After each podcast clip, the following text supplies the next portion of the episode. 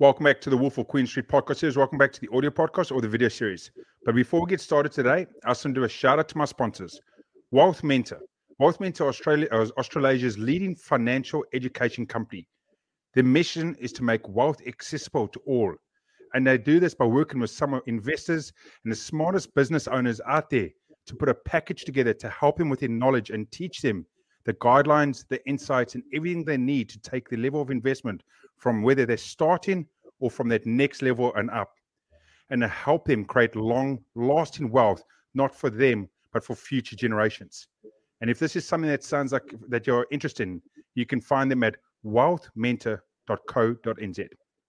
But today I'm super pumped to have my guest back on the show, Kyron Gosse, a futurist and an entrepreneur that's trying to help people riff, uh, live freely and do amazing and awesome things. I've had Kyron on the show multiple times before, and obviously, as being a futurist, we're always talking about things that are coming up ahead and so forth. And Kyron, one of the, the craziest things that's happened is every time we've done an episode, within three to four months, not as far in the future as we thought, those things actually came out into the market. We spoke about tiny homes. It's massive in the New Zealand market. We spoke about blockchain in property. Within three to four months after that, both him and me talking about an idea have now invested in companies that are doing it. So, Kyron, today let's talk about the next thing that could come along as well. Yeah, yeah. Thanks for having me. And I guess um, that that's really cool for starters, right? And and mm-hmm. I actually I call 2021. I call 2021 as the year of the tiny house, the year of um, you know tokenized property, um, and dare I say it, I'm also going to throw it out there for 3D printing with housing mm-hmm. as well. And and we'll touch on that a little bit later. Hey, but uh, I follow a, a, a, futurist out there, well known American futurist, Peter Diamandis, and he talks about the six Ds, which is mm-hmm. um, digitization, or leading all the way up to demonetization and that sort of thing, right? Um, but one of the key ones is deceptive. And so I would say tiny houses and blockchain have been deceptive, and mm-hmm. now we're moving into disruptive. So that's why I'm, I'm going to put it out here right now. 2021, the year of um, tokenized property, the year of um, the year of tiny houses, and the year of 3D printing. Although 3D printing is moving a bit slowly, but yeah, mm-hmm. thanks thanks for pointing that out. And I guess um, if everything we have talked about in the past has come true in the next three to four months, then shit, for the sake of everybody out there and the sake of what's happening in society at the moment, I, I seriously hope what we're talking about today um, will come true in the next three to four months. Yeah, that is so true, Kyron. And to anyone that's listening or watching at the moment, I brought Kyron on. As we said, we, we've hit it on the on the head, on the nail of how well those shows have gone in with the tech. So today we're talking about future tech and future tech resolving the housing crisis.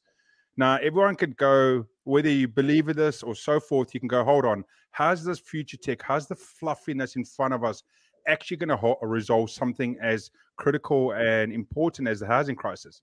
And this is why I thought I'd get someone that has an amazing brain and mind like Kyron, and let's talk about it. And hopefully, on the third time of doing a show, we can go three for three for being accurate within three to six months.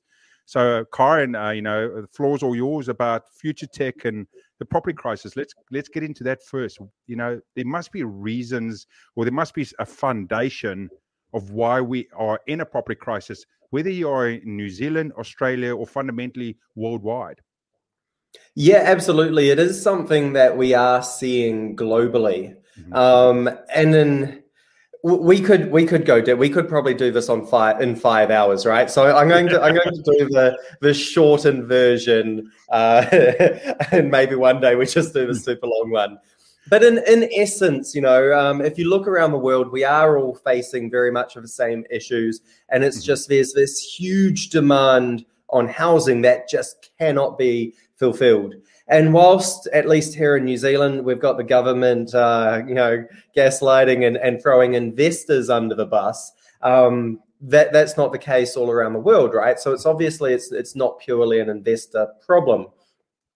So what I did is I actually looked at all the main causes that were one shortening the supply and two increasing demand or probably the the price pressure, right? And and at the time we're we're recording this, you know, Auckland's just come out of the second lockdown, so I don't want to mm-hmm. talk about inflation and all the amount of money we're printing, which has its own effects, right?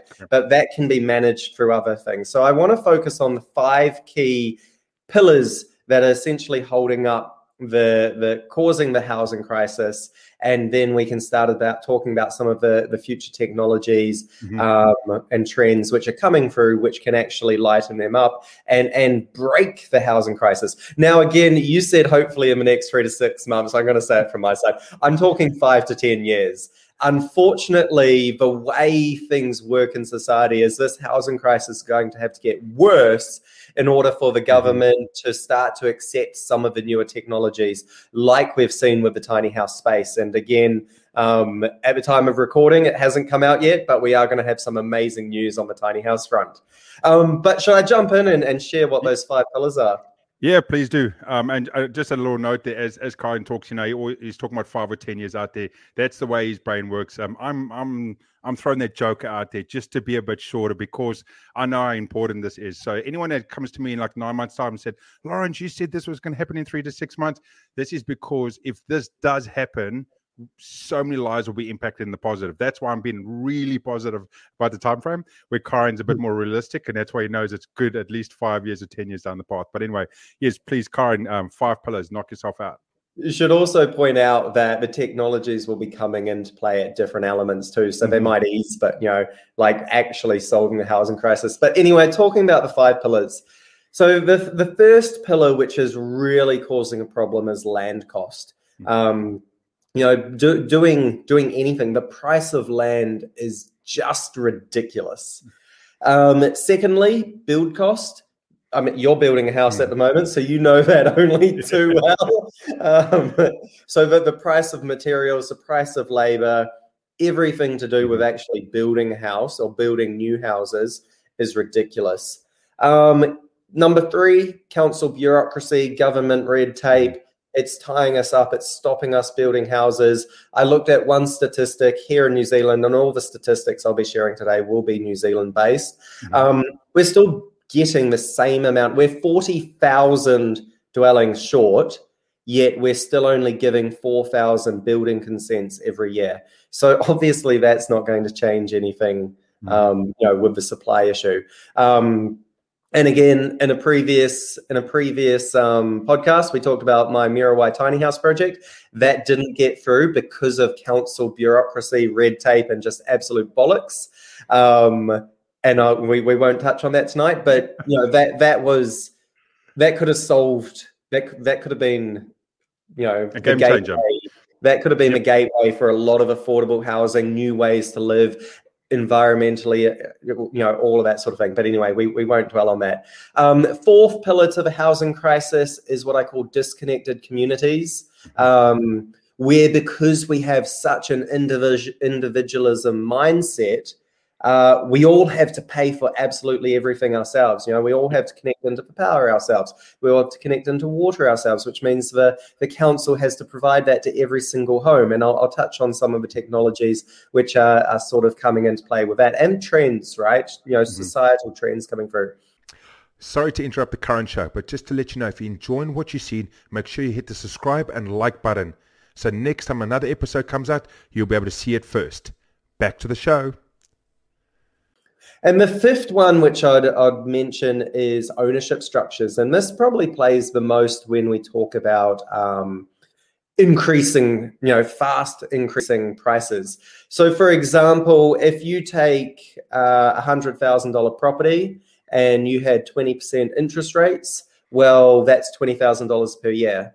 Mm-hmm. If you had 10% interest rates, well, that $100,000 property suddenly goes to 200,000, yet it still only costs $20,000 per year. So mm-hmm. to put that in perspective, everyone can do the maths as you as you keep halving, and we got down to two point well one point six nine is the cheapest interest rate out there. Um, could do could pick up my phone, but in the interests of speaking really fast and getting everything out of my head, do the numbers. It's going to come up to about 1.5, 1.6 maybe, and you're still only paying twenty thousand dollars per year. So mm-hmm. the fact that we own everything through a mortgage, which is highly value is highly tied to interest rates, which is controlled by the Reserve Bank and the government not the actual value of the property and, and what you can utilize out of the property, just again sends house prices skyrocketing every time interest rates come down. And again, because of COVID, we've seen super cheap interest rates, we've seen easy money, and we've seen a, a massive skyrocketing of um, of the of the of house prices. So that, in essence, is what I see as being the five key pillars to actually causing the housing crisis. Uh, it's so true, Kyron. I mean, like you said at the moment, I'm currently in the process of um, putting consent in at the moment for a new board on my property. Um, I'm going to be building on the on the site where I'm based at the moment, and just talking about some of those things. The the the the, the costing we're going through COVID. The costing every month was, hey, this is an increased cost. This is an increased cost. I mean, luckily, I've been building with one of the largest boat companies, if not the biggest uh, in the country. Um, and they've been able to consume a lot of those costs. But I know speaking to friends and so forth, um, so in the industry, there's just been refresher pricing of like two percent a month and five percent. You know, not five percent annual, five percent increase from last month to this month on certain products. Um, and then you're talking about the bureaucracy and the council.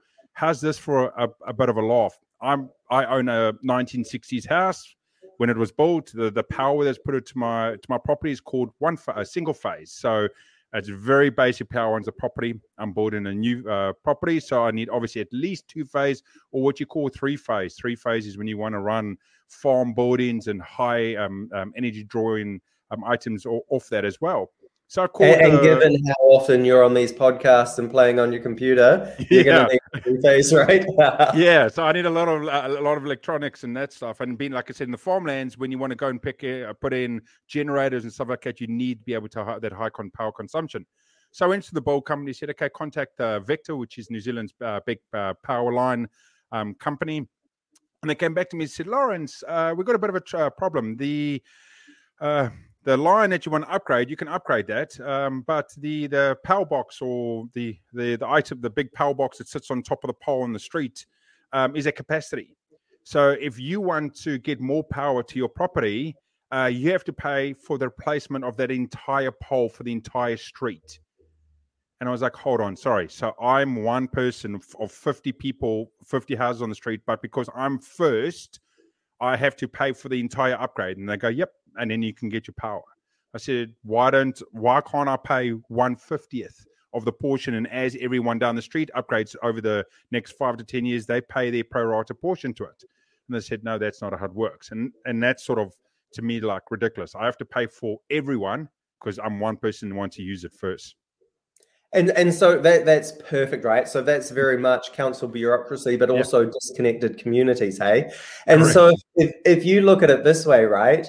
Everybody who is now sitting on land further up your street is not going to develop until the first yep. person is willing to upgrade that transformer and it's got to it's got to property prices have to reach the absolute maximum they can in order for it to make sense for someone to pay that upgrade because you're probably talking 50 to 100k mm-hmm. um, in order to to make it financially feasible in order to do it so yep. so absolutely, the way the way development works is ridiculous, hey. Um, uh-huh. but again, when we start talking about that five to ten year time frame, I can give you some good news, although it's too late for you, but for everyone else. this is where we start looking at solar, right? Mm-hmm. Solar solar power has uh, it's it's absolutely smashed it. It, it is there's a new technology and I can never pronounce it right. I think it's called Perovskite, and it makes it makes um, a hundred time it, it converts sunlight into electricity 100 times better, but a thousand times cheaper. So we right now, 2021, we're right on the the cusp of this becoming the normal uh, solar panel style or, or mm-hmm. material, which means it's going to be commercially viable for for most houses to to have solar, but also to to share it, to connect it. So imagine you living on that street with all your neighbors instead of you having to upgrade that transformer in order to, to give everybody else the power. What if you said hey i'm building a you, I know you're building a big house right? Hmm. So you're going to have this huge floor plan um, which means you're going to have huge roof space. So if you were to mm-hmm. put solar across your entire roof, and I also know you live on a, on a little hill, so you might even be able to put a, a, a windmill up, right? Yep.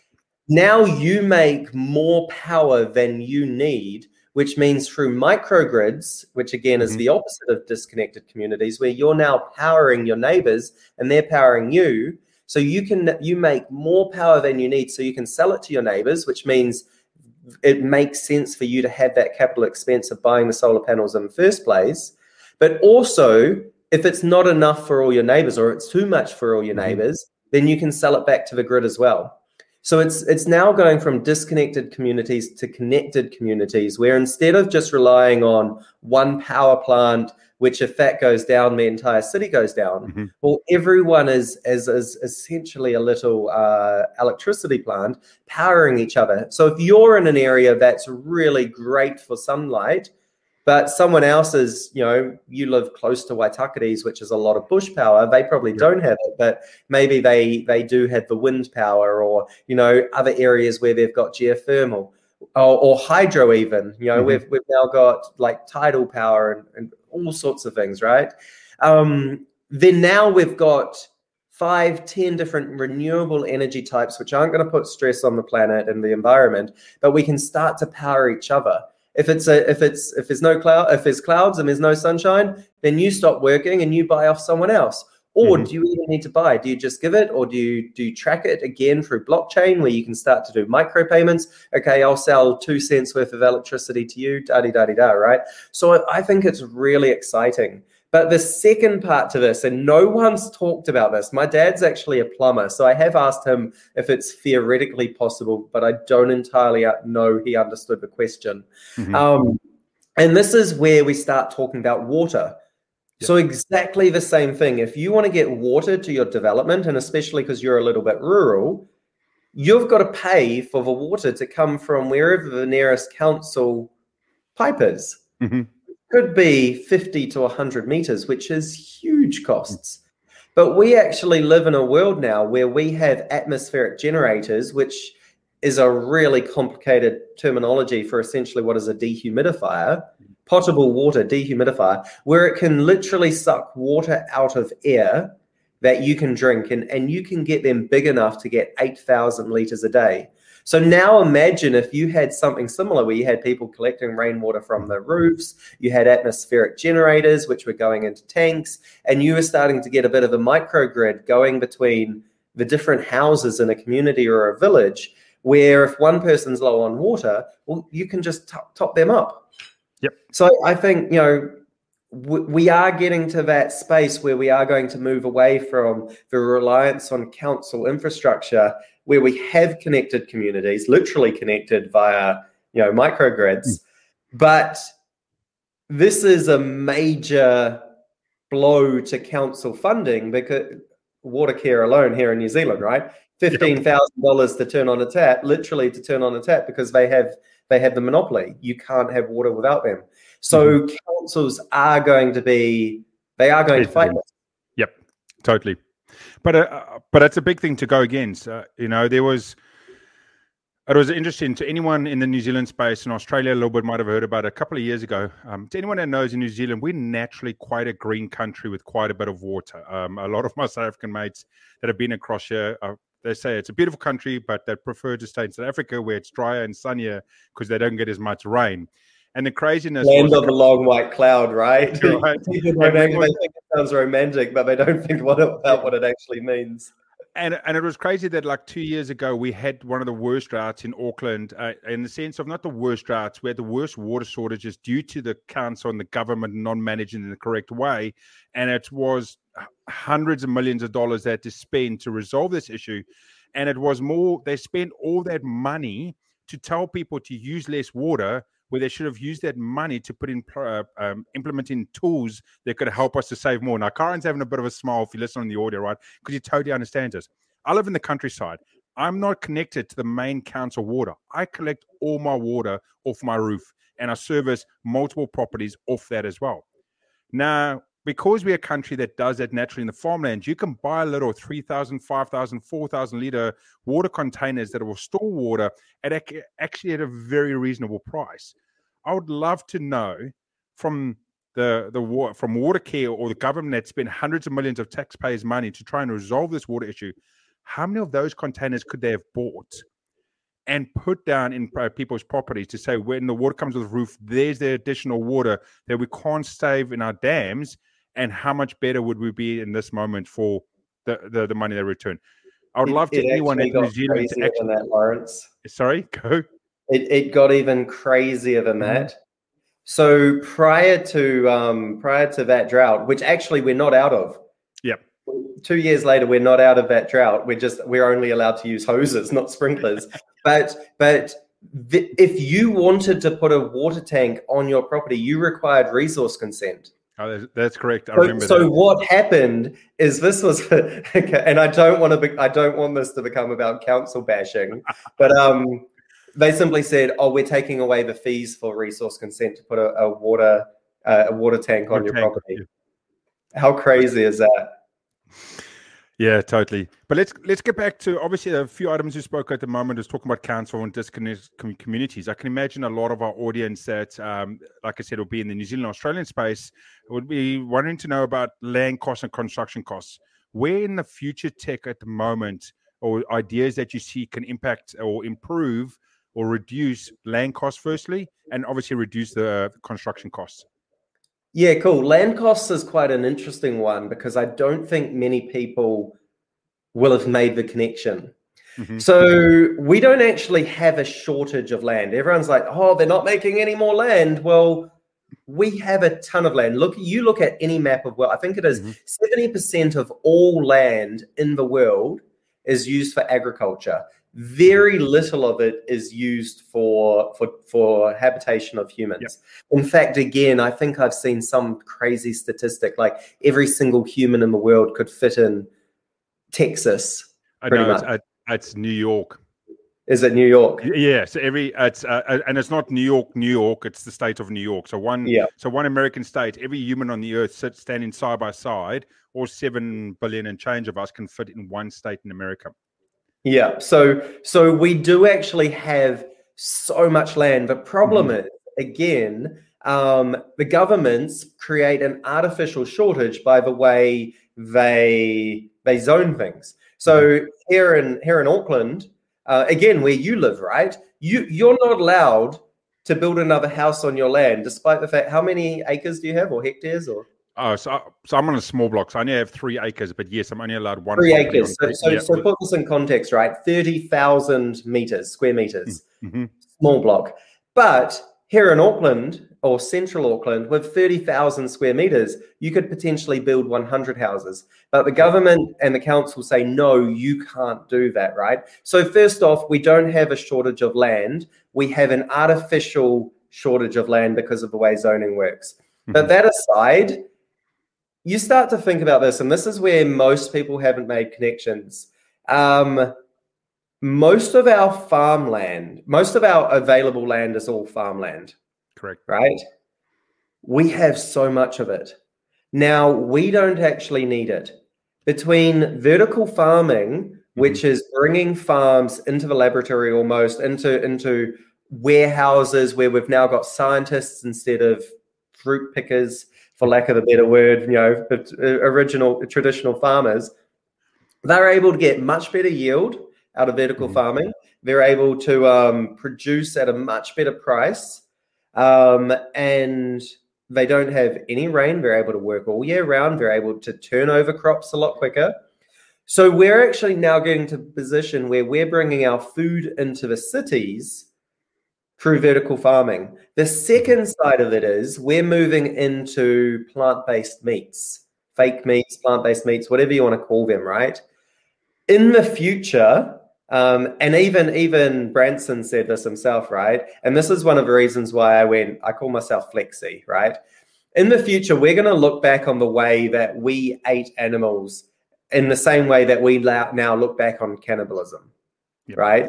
just like just back in the day, it was normal. Now it's just weird, and right now it's normal. And I'm not some vegan trying to bash it. It's just you know the futurism, futurist saying how it's going to work. Yep. So as soon as we start coming up with a, a way to be able to create proteins or, or meat-like proteins Mhm. um, at a super for- affordable price, then farms almost become irrelevant. So now we have so much land, and if we can just remove the artificial scarcity created by the government through zoning, Mhm. then we have so much access to land.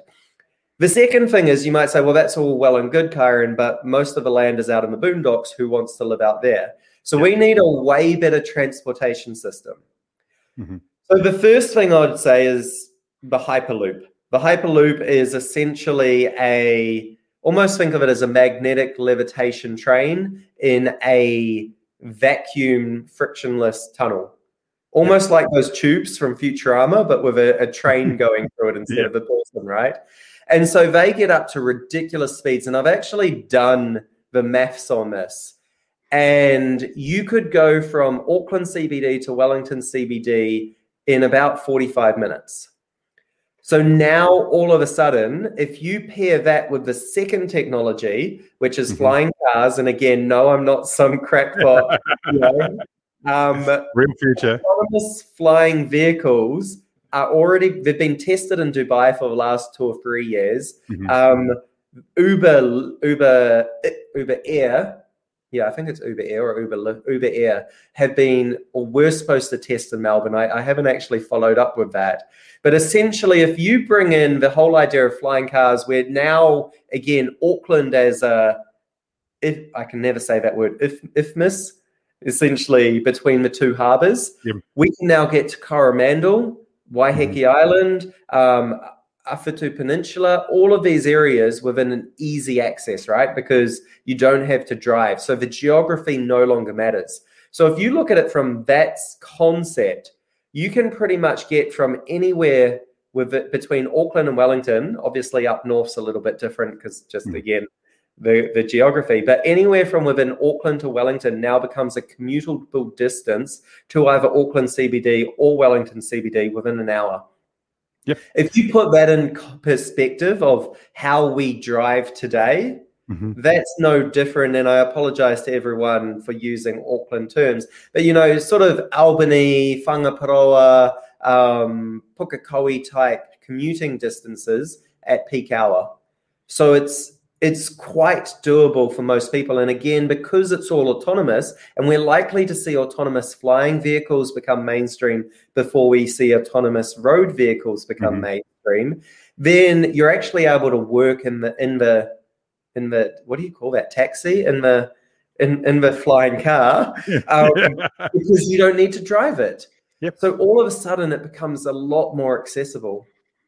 Uh, you can see a lot of that exist myself growing up in um, in Cape Town, South Africa, you know, very dense, uh, populated, and basic infrastructure from transport and so forth. And to any South African or uh, New Zealand and Australians, very common to go to the UK as your OE year, your gap year. And one of the biggest things I originally saw there now, um, and it's been a good few years since I've been back, but it was I work in London, but I stay three hours car ride away because all of a sudden I can stay in the beautiful countryside and it's affordable. And you're like, but hold on, you're like 200 kilometers away. How do you get to work? Their infrastructure, their train system that stage was literally jump on and within an, an hour, I'm at work. And, uh, you know, within an hour from London on some of those trains, you can be miles away unfortunately, in New Zealand, we don't have that luxury. Our systems are just built uh, too bad. But it's taking that existing solution, uh, and what Kyron's saying is, and just m- multiplying it further, going, if we get Foster, how far away can you live from the place you work within an hour? And therefore, you're out further. And then naturally, the land costs will come down with that as well, that we're not, con- that we're not currently consuming. Do, do you know what's really funny? You talk about um, England stuff and you're, you know, London, you're absolutely right. But if you look at how existing cities, the, the developed world, and for those mm-hmm. of you mm-hmm. on the podcast, I'm doing bunny ears, um, quote unquote, you know, the developed world, you look at how we operate today, the industrialized nations, right? And um, our our maintenance costs are huge. Mm-hmm. However, the minute you bring in flying cars, you don't need roads. So now all of a sudden, areas uh, like Africa actually have an advantage because they don't have the huge infrastructure costs. They can bunny hop us. And I do expect Africa to become the next major continental power if they could just stop the infighting and, and the government corruption and sort their shit out, which will happen probably 50 to 100 years. But I do believe Africa will bunny hop the rest of us because they just don't have those infrastructure costs. And we've seen that in the um, industrialized world when America overtook Europe because Europe was built on horse and cart mm-hmm. whereas America was built on the steam engine and the automobile. So I think yep. we'll see exactly the same. And we've seen that recently with Asia just going gangbusters, particularly China, as we moved into that digital world. Yeah, so true. So the next thing um, is talk to me about construction cost. Where do you see the big uh, game changer at the moment in the construction space? 3D printing, you know, mm. hands down 3D printing. So to put this in perspective, it's still not mainstream. It's still not. It's not not commercially viable. We ha- we mm. have started 3D printing neighborhoods, but some of the first 3D printed houses. There's a real famous one, Apis Cor um, 3D printed. Can you say built? printed? They printed a house.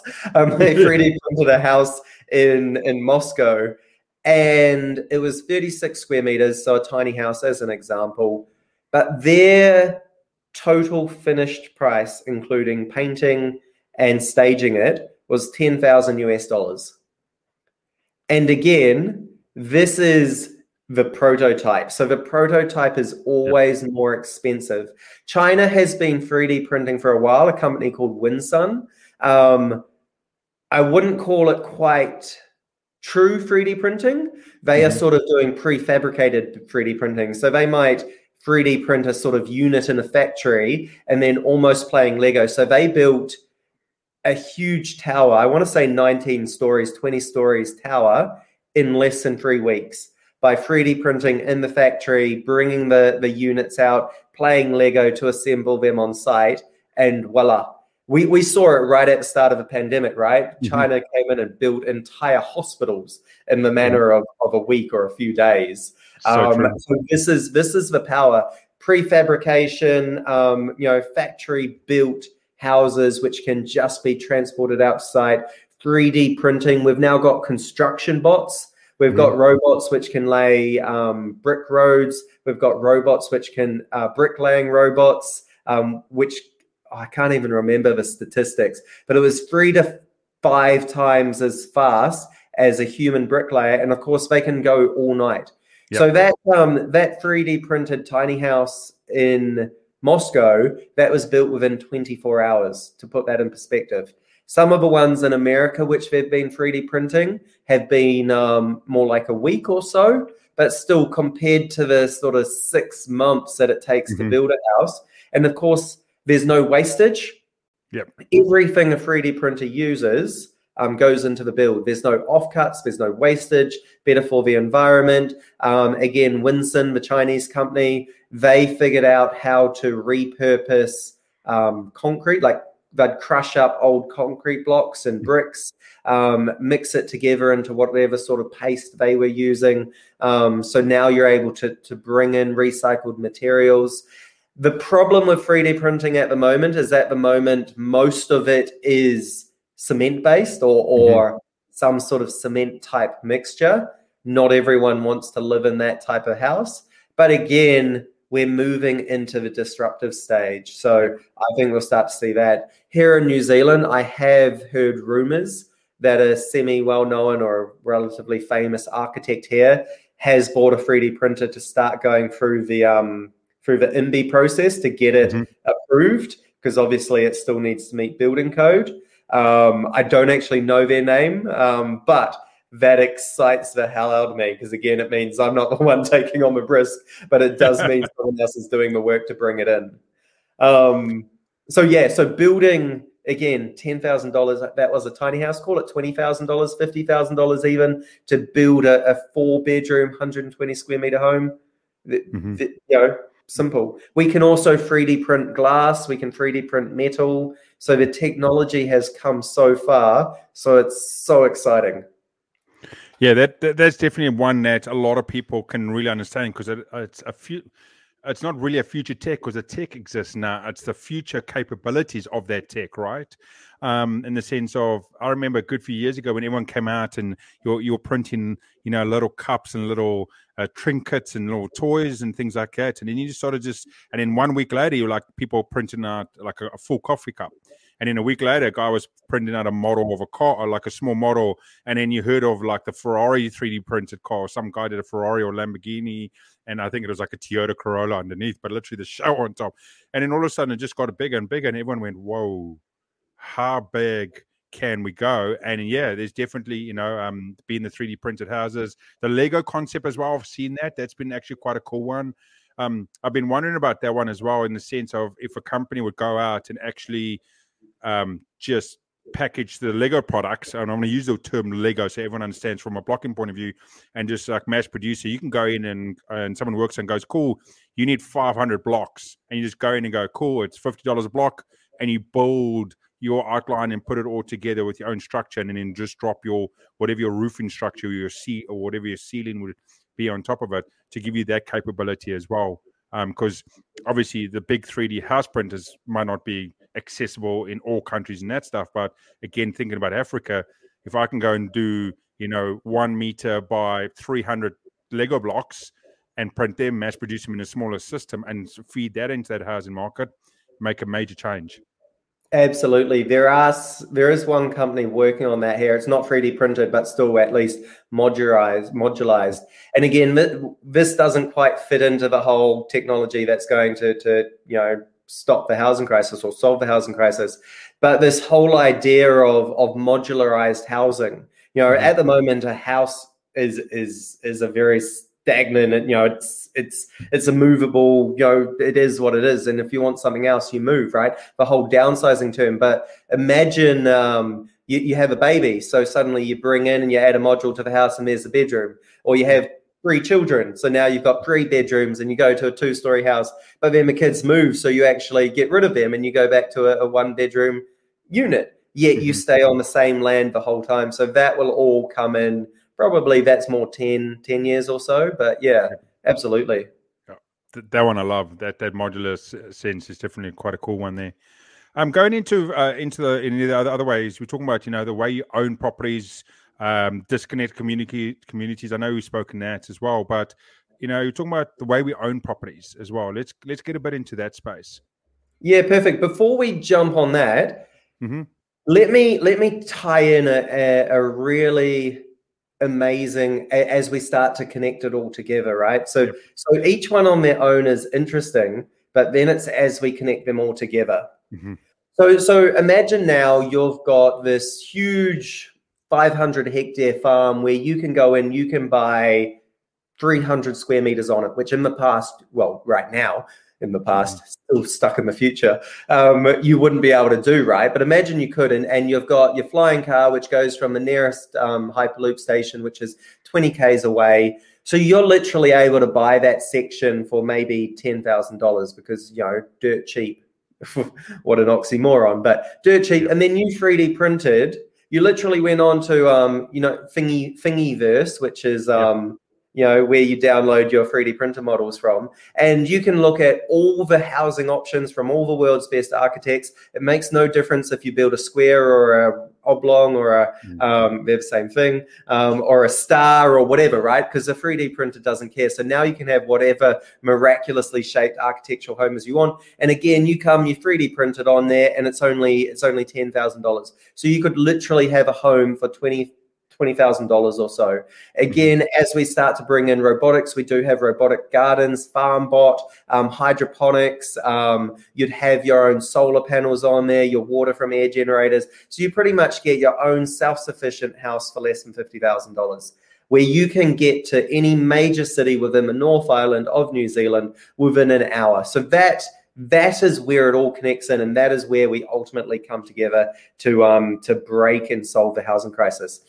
So then, if we jump over and we talk about the ownership structures, like mm-hmm. you said, right? Um, the way we own houses is absolutely ridiculous. So, for starters, if you want to buy a house, you need to trap yourself in for a 30 year mortgage. That's the way it works. In New Zealand, we have 30, 30 year mortgages. In other countries, they have 50 year mortgages even even even crazier right and then you pay interest and that essentially traps you working but with blockchain you don't need to do that blockchain essentially starts to allow us to fractionalize the ownership of of anything, but we're talking about houses here. So we can fractional fractionalize assets such as a house, and that's what you and I have been doing in the US mm-hmm. with RealT, which you did a podcast on, um, where we now own a share of that property. Yep. So I've been working with a investor who owns a lot of property down in Christchurch. She's spent a lot of time helping people get into the market and helping mm-hmm. people get their first homes. And we were sort of discussing how this might work in the future, right? Through through the tokenization of property. And what we realized is there's a big difference between ownership and possession. At the moment, you either own a property through owning the title, Yep. Um, which gives you immediate possession, or you possess a property, occupy a property through a tenancy agreement. It's pretty much only those two. You either mm-hmm. own it or you have a tenancy agreement on it. But through the tokenization of property, you could essentially own you could you could do a development let's say we did a five townhouse development and you bought the land as it was for a million. It was going to cost you 1 million to develop. And you had five people who wanted to go into the properties kind of as a tenant buyer. So those of you who understand how lease options and rent to buys work kind of as a tenant buyer. But instead of the traditional model which was me as the developer if I'm buying the land for a million, spending a million on it, I actually need to sell the properties for about 3 million by the time I take off GST, tax, and my profit, mm-hmm. right? Mm-hmm. So, first off, again, trying not to get political, but if you want to find a really cheap way to make houses affordable right now, take off GST and tax. Yep. The development I'm doing my feasibility on, that's $1.3 million across across 12 houses. So I could instantly sell them $130,000 cheaper and make the same amount of money. So that's just ridiculous for starters. But anyway, I would have to sell those properties for 3 million. But if I did it in a way where I was not selling the properties, but I was kind of doing a co-development with my mm-hmm. tenant buyers. So I buy the property for a million. I raise funds from an investor rather than the bank of half a million in order to do the development, and my five tenant buyers each put in a hundred thousand to buy one hundred thousand dollars worth of the tokens, then mm-hmm. we've got our two million. Those tenant buyers come in and they would essentially rent the property from from the entire pool. And if they want to own more of the property, well, they just buy some of the tokens off me, Correct. which means instead of paying interest, they're paying rent. So as the as a I guess I'm an investor developer now um, and an investor tenant. Um, as the market goes up, my tokens are going up. Mm-hmm. As the tenant buyer, as the tenant buyer has more money available, if they want to own more of that property, they buy my tokens off me slowly. You know, with whatever they can afford. There's no interest, which means people aren't trapped, and they they they buy it as much or as little as they want. Maybe they're happy having um you know continuing to pay rent or, or a license fee it probably would be in this case um, and they want to invest their money in another development mm-hmm. they could do that and now they're diversified if there's an earthquake and this house falls over well at least they've got their money spread out right Correct. so this starts to really change the way we look at it how long this comes through, it's really hard to say. I think blockchain is going to be like the internet. We yep. really don't fully understand the potential of it just yet. But I know there are a lot of people who dream of and are working on this whole concept of a stock market for real estate, mm-hmm. where essentially at the moment I can go on the stock market and I can buy shares of a company, where you could go on the real estate stock market and you could buy tokens in in a number of properties or a number of property titles. But on top of doing that, because you are essentially buying a token of, of which represents a portion of five houses, mm-hmm. if you have immediate possession or, or occupancy of one of those houses, to be honest, that's what most people care about. Hmm. So I don't, as the developer, I don't actually need to subdivide, which yep. saves me again council fees and it saves me land information new zealand fees and it saves me lawyers fees which means i can do it cheaper So it actually, again, that whole disconnected communities and ownership structures really ties in when it's ridiculous the way we live. And to throw one more thing out there for disconnected communities, again, most of us don't know our neighbors. I've mm-hmm. found the more rural you live, the more the further away you are from a neighbor, the more you get to know them. The closer you live to a neighbor, the less like you are likely you are to know them. Anytime I've lived in an apartment building, I haven't known a single person in that building or townhouse complex. I haven't known a single person. Yet when we're in the country, you know, miles away from anyone, you know everyone on your street. Yep. The minute we start reconnecting communities, it saves other costs in the sense of why does everybody need a lawnmower when they only mow their lawn once a month? Mm-hmm. It sits in your shed useless 99.99% of the time. So if you can start to reconnect communities, you can start to have tool libraries and all these sorts of things. Put it on the blockchain again if you want. That's all possible. But again, you can start to share resources in this sense, um, which again saves saves costs of living. Because what?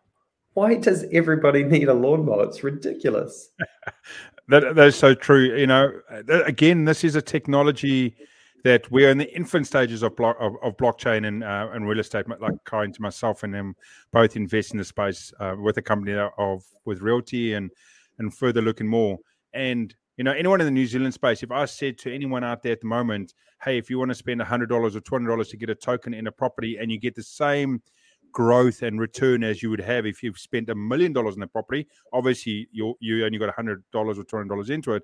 People would jump at it. So I, have been speaking to Kyron uh, a couple of weeks ago, about a month ago, ago, ago, and I'm waiting to see this break in the New Zealand market. The first company or first individual that builds a framework around us in this place will be massive because so many people want to just get in and have a small portion to it. Um, but Kyron, as we as we always do on our, on our chat, to get a long way down the path and uh, a bit of a time. Before we end off today's show with, you know, is there any other small snippets of a few other future techs you want to throw out there as ideas that people can think about that you think will also help in this space? Oh, just a couple of ones. We didn't, we a couple of ones. Yeah.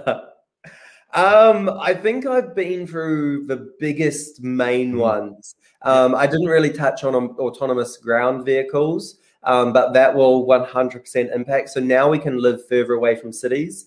Um, but the, the other big one is again, as the internet advances, we're moving towards the metaverse, mm-hmm. um, which I'm not going to go into. You can all Google that. But it's it's it's essentially virtual reality and how we interact through a virtual reality internet.